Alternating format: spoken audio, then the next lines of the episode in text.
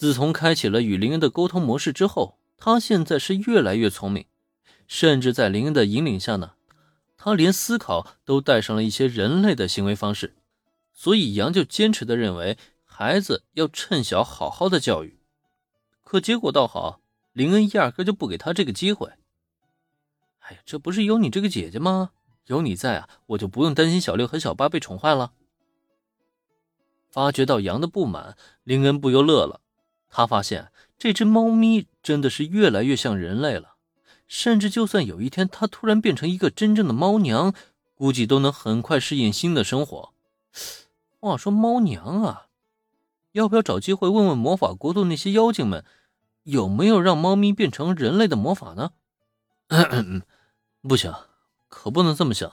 真觉得再这样下去啊，节操这个东西会离林恩越来越远的。嗯，哼，我才不管那么多呢！就算他们被你宠坏了，最后遭殃的也会是你。虽然并不知道林恩心中的想法，可他的话却让杨有些傲娇的一扭头，言不由衷的表示自己才不想管教弟弟呢。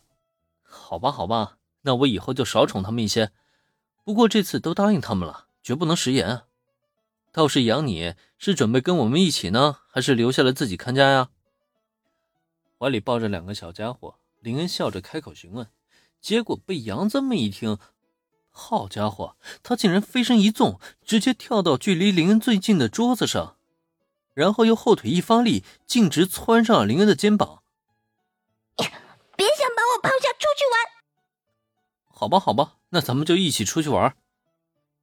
杨这个小家伙有些小傲娇，相处这么久，林恩很清楚这一点，因此他也是没有再继续出言刺激，而是找上小兰，让他把三只小家伙的猫包和食物都准备齐全。要把羊他们都带上吗？对于林恩带上三只萌宠的决定，大家都觉得有些惊讶。嗨，毕竟是一家人嘛，少了谁都不好呀。林恩的如此回答。让小兰和原子啊都觉得没毛病，只是在听到他的这句话之后，一旁的铃木玲子却有些害羞的低下了头。一家人，他在林恩君眼中已经是家人了吗？只可惜，外出游玩的喜悦让大家都没有注意到铃木玲子的神情，一起高高兴兴的下了楼，由罗贝尔特负责开车，一行人就此出发。直奔东京隔壁的埼玉县而去。啊！又不让带宠物入住，真是气死我了！从米花町到三月山，这期间啊，只花了大概不到一个小时的时间。但是让人非常无语的是，抵达目的地之后，住宿却成了大家需要面临的一个大难关。没办法，因为正值天下第一业绩期间。来当地旅游的游客实在是不要太多了，大量的旅店啊都已经被订满了。就算偶尔有空房间，这旅馆里也有不允许宠物入住的规定。从这一点来看，带上三个小家伙一起出门，貌似是林恩做出的错误决定。啊，这个怎么办呢？没有地方入住，难道咱们大晚上的还要赶回东京？又一次被拒绝入住，原子表情逐渐有些绝望了。这天下第一业绩要到了入夜后才正式举办呢，如果再找不到落脚点的话，那就真的只能贪黑返程了。这就真的让人很不愉快了呀！听到原子的抱怨，林恩也逐渐皱起了眉头。他没想到带上三个小家伙竟然会导致出行这么麻烦，虽然不至于后悔这个决定吧。但他也不准备因为这件小事儿而让大家扫兴。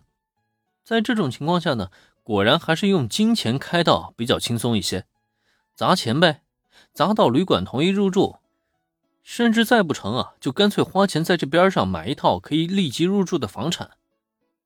林恩还真就不信了，他还真找不到一个落脚的地方吗？可就在他准备前去与旅馆的老板娘沟通交流，想用钱砸到对方同意为止之际。不用那么麻烦的，园子，你忘记了吗？咱们家在这附近其实是有一套别墅的，只要找人过去打扫一下，咱们晚上就可以住在那里。